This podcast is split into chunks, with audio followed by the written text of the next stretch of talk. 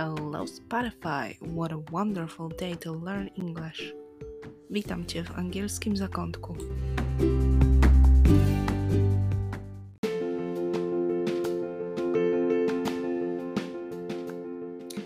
Tematem dzisiejszego odcinka są reguły językowe, których przestrzega każdy native angielskiego, jednak nie jest ich do końca świadomy. Istnieją dwie takie reguły: kolejność przymiotników w zdaniu oraz reduplikacja. Obie te reguły są ciekawymi zjawiskami występującymi w lingwistyce e, i tak jak już wspomniałam, zna je każdy, kto posługuje się językiem angielskim jako językiem ojczystym. O, o obu tych regułach w zasadzie wspomina w swojej książce The Elements of Eloquence z 2013 roku Mark Forsyth. Niestety nie znalazłam informacji, że ta książka ukazała się w wersji polskiej i prawdopodobnie nie została jeszcze przełożona na polski. E, jednak wracając do samej treści tej książki. E, każdy native angielskiego nieświadomie podąża za regułą, według której przymiotniki tworzą kolejność opinion, size, age, shape, color, origin, material, purpose i noun.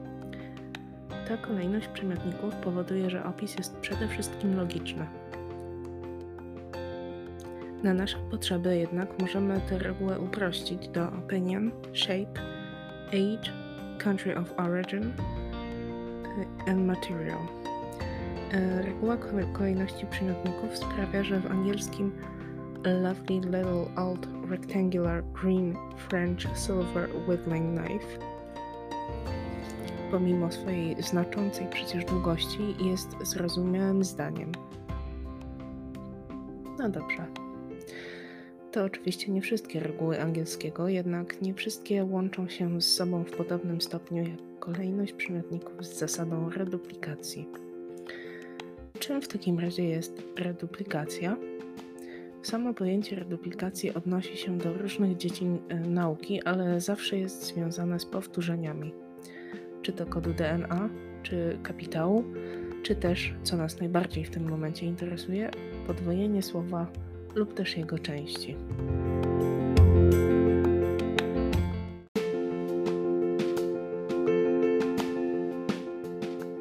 Niektóre przypadki jednak stanowią ciekawe odstępstwo od tej reguły kolejności przy, y, przymiotników w zdaniu, jak na przykład Big Bad Wolf. Skąd wynikają te odstępstwa? Ano z tego prostego powodu, że gdybyśmy trzymali się ściśle tej pierwszej zasady, czyli kolejności przymiotników w zdaniu, wynikający z niej bad big wolf brzmiałby po prostu źle, ze względu właśnie na to zjawisko reduplikacji, o którym już wspominałam. Według tej ważnej zasady słowa będące reduplikacjami zachowują porządek i a o, czyli tik-tok, zigzag, chit-chat, tip-top. Co ciekawe, badacze wysnuli teorię, że ta zasada ma związek albo z ruchami języka, albo z pozostałościami starożytnego systemu komunikacji, jakim się kiedyś posługiwaliśmy.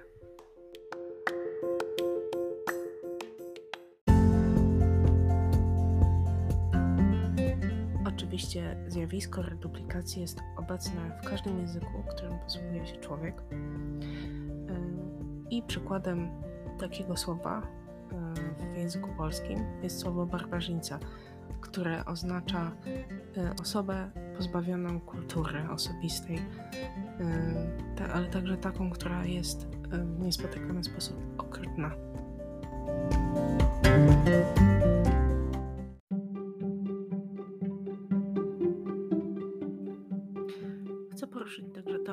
Temat wielojęzyczności, do której należy zjawisko bilingualizmu e, i jego szczególny przypadek dyglosji. Oba te zjawiska dotyczą ludzi, jednak są błędnie z sobą utożsamiane, podczas gdy w rzeczywistości dużo je dzieli.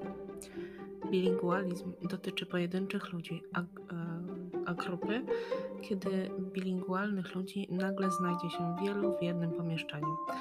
Zdarzają się oczywiście sytuacje, w których dana osoba dorasta w otoczeniu mniej więcej, e, więcej niż dwóch języków. Wtedy mówimy o trilingualizmie lub polilingualizmie.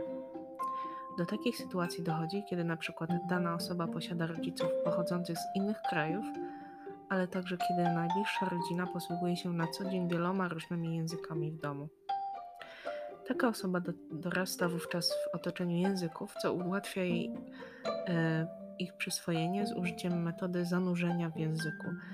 Ta metoda prowadzi do uzyskania poziomu biegłości językowej w późniejszym życiu. Zdarzają się momenty, w których osoby bilingualne wykorzystują dane języki w różnych celach, jednak oba te języki mają ten sam poziom w hierarchii. Inaczej sprawa ma się w przypadku diglosji, dlatego że to zjawisko występuje w całych społecznościach. Mogą to być nieduże społeczności, jak na przykład w szwajcarskich Alpach, w jakichś małych wsiach w Luksemburgu, czy też na Śląsku. O dyglosji mówimy wtedy, kiedy dana społeczność używa dwóch lub więcej języków w różnych celach i te języki zajmują różne miejsca w hierarchii. Nie tylko różne języki mają różne zastosowanie, ale także w sytuacji dyglosji jeden język jest językiem wysokim, używanym m.in. w szkole, urzędzie czy literaturze, a drugi język tym niskim, którego używa się w okolicznościach domowych do komunikacji codziennej. W niektórych społecznościach na Śląsku ma miejsce zjawisko triglosji, czyli do polskiego i śląskiego dochodzi także język niemiecki.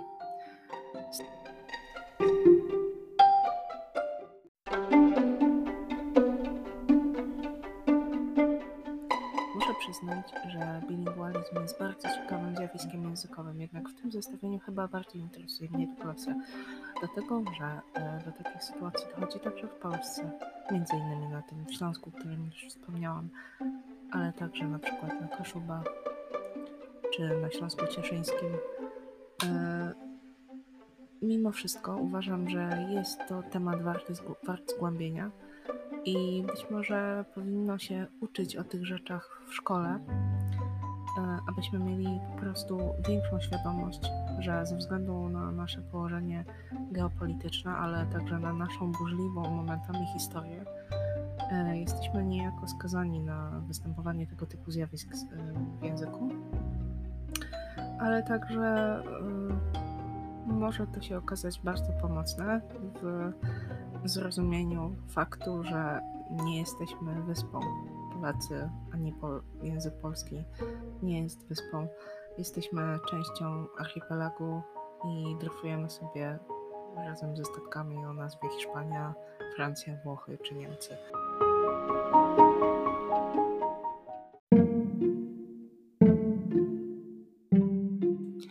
Ciekawostka. Codziennie do pracy spóźnia się ponad pół miliona Brytyjczyków. Szacuje się, że gospodarka Wielkiej Brytanii traci przez to rocznie około 9 miliardów funtów.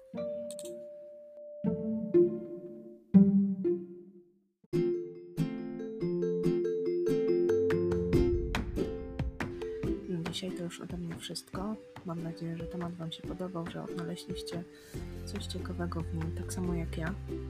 Mam nadzieję, że może zachęcę Was tym samym do zgłębienia go nas na własną rękę. Od siebie, jak zwykle, w notatkach do odcinka zamieszczę linki do źródeł, z których korzystałam. I co? Słyszymy się w następnym odcinku. Na razie.